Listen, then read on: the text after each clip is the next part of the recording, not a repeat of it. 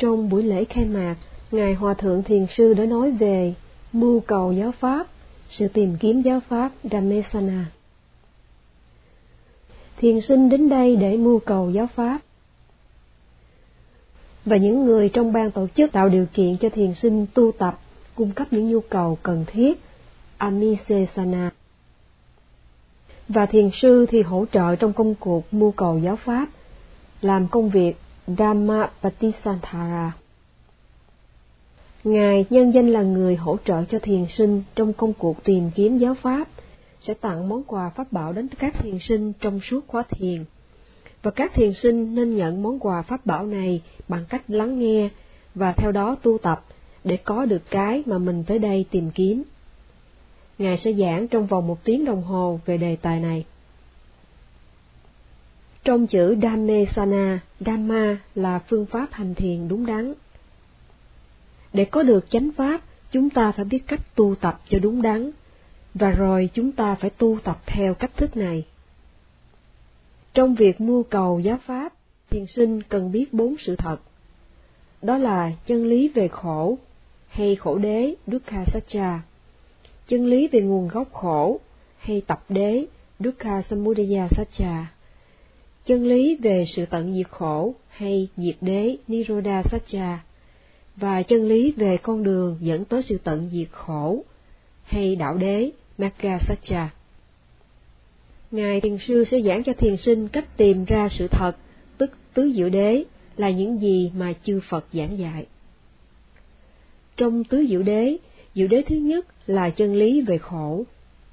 Thân này là khổ, ngồi, nghe, đụng chạm, co, duỗi, đi, đứng, vân vân. Thân này và tâm này, danh và sắc là những gì thuộc về chân lý về khổ. Chân lý thứ hai là nguồn gốc của đau khổ, Dukkha Samudaya Satcha. Ta muốn ăn ngon, mặc đẹp, thích sự xúc chạm, êm ái, muốn có cuộc sống tốt đẹp. Đây là những biểu hiện của tham ái tanha, và đó chính là nguồn gốc của mọi đau khổ. Chân lý thứ ba là sự tận diệt khổ. Sự tận diệt khổ ở đây có nghĩa là tận diệt nguồn gốc của đau khổ và tận diệt khổ.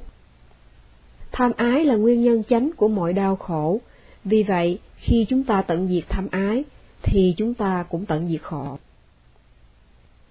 Nidorasatcha còn có nghĩa là vòng nhân quả không còn sinh khởi, không còn xoay nữa. Và chân lý thứ tư là con đường dẫn tới sự tận diệt khổ, hay đạo đế. Và con đường này có nghĩa là, là bát chánh đạo. Nói về bát chánh đạo, có tám chi. Ba chi thuộc về giới, ba chi thuộc về định, và hai chi thuộc về tuệ. Nói về giới, giới phần Sila Sikha, thì ba chi này là Samma Vacha, Samma Kamanta và Samma Achiwa, chánh ngữ, chánh nghiệp và chánh mạng. Nhờ giữ giới, chúng ta có thể ngăn ngừa những bất thiện nghiệp thô thiển qua thân và khẩu.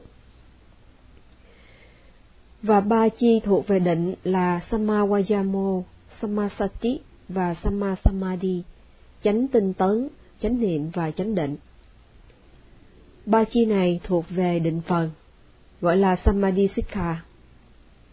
Và hai chi cuối cùng thuộc về tuệ phần Banyasika là Samasankhapa và Samadhi, chánh tư duy và chánh kiến. Chánh tư duy ở đây có nghĩa là sự liên tục hướng tâm về đề mục.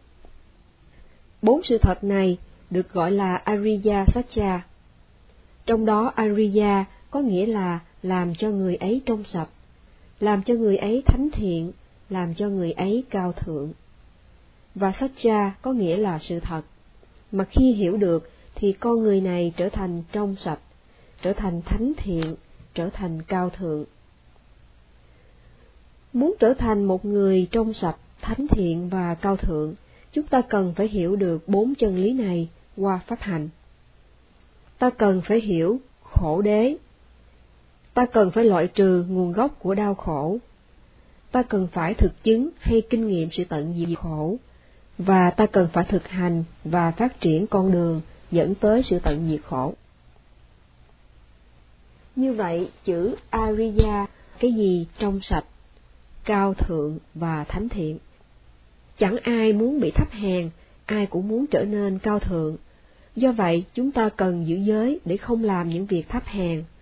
Cần phát triển định để ngăn chặn những tư tưởng bất thiện sinh khởi trong tâm, và cần phát triển tuệ để nhổ tận gốc những phiền não.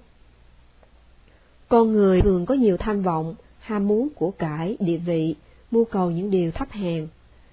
Làm những điều bất thiện, người này trở nên thấp hèn vì tâm ô nhiễm, chứa đầy phiền não.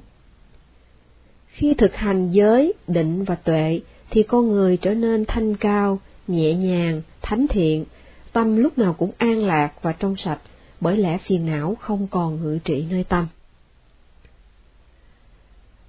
Ariya làm cho con người trở nên cao thượng và Satcha là sự thật.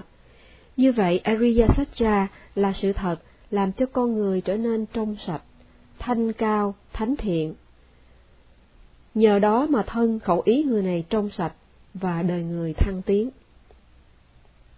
Trong bốn sự thật hay bốn chân lý này, thì hai sự thật đầu là khổ và nguyên nhân của khổ sinh khởi một cách liên tục, như trong chóng, cánh quạt không ngừng xoay. Vì vậy, hai sự thật đầu được gọi là Vatta Satcha, trong đó Vatta có nghĩa là cái vòng. Và hai sự thật sau là để cắt khổ và cắt đi nguồn gốc của đau khổ, cho nên nó gọi là Biwata Satcha, trong đó Bi có nghĩa là cắt đi. Hai sự thật sau này thuộc về siêu thế, trong khi hai sự thật đầu vẫn còn thuộc về. Để có sự thật siêu thế, chúng ta cần phải hành thiền, phải đương đầu với hai sự thật đầu là khổ và tham ái. Khi khổ và tham ái không còn, thì ta có được sự thật siêu thế, đó chính là sự tận diệt khổ và tham ái, và đó chính là bát chánh đạo. Chừng nào mà ta còn tham ái, chừng đó ta còn khổ, và vòng khổ ải Wata không ngừng xoay. Nếu không hiểu được khổ, không loại trừ nguồn gốc của khổ, thì vòng sinh tử vẫn không ngừng xoay, và cứ thế ta sinh tử, tử sinh triền miên trong vòng luân hồi, ta đau khổ triền miên không bao giờ dứt.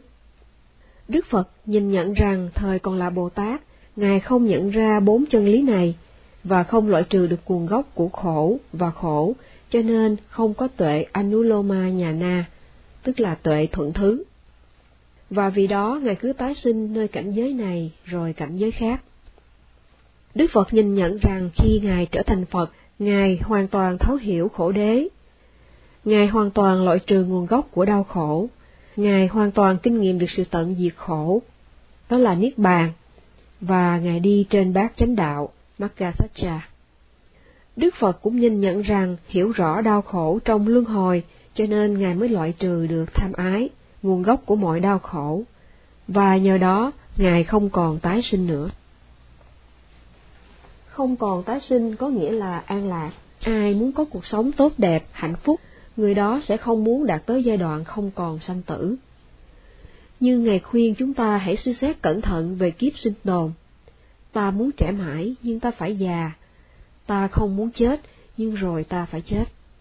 Ta muốn an vui, nhưng ta đau khổ. Có tâm là ta có phiền não, có thân là ta có đau bệnh. Khi sống với người thân, lúc êm ấm thì ta hạnh phúc, khi có việc chẳng may thì ta đau khổ. Ví như có người xây nhà để sống với gia đình, khi nhà xây xong thì lửa cháy, mất nhà, người này sẽ trở nên đau khổ. Vậy không sinh ví như không xây nhà. Không muốn tử thì ta đừng sinh ra đời. Một khi không còn sinh tử thì ta hạnh phúc một trăm phần trăm.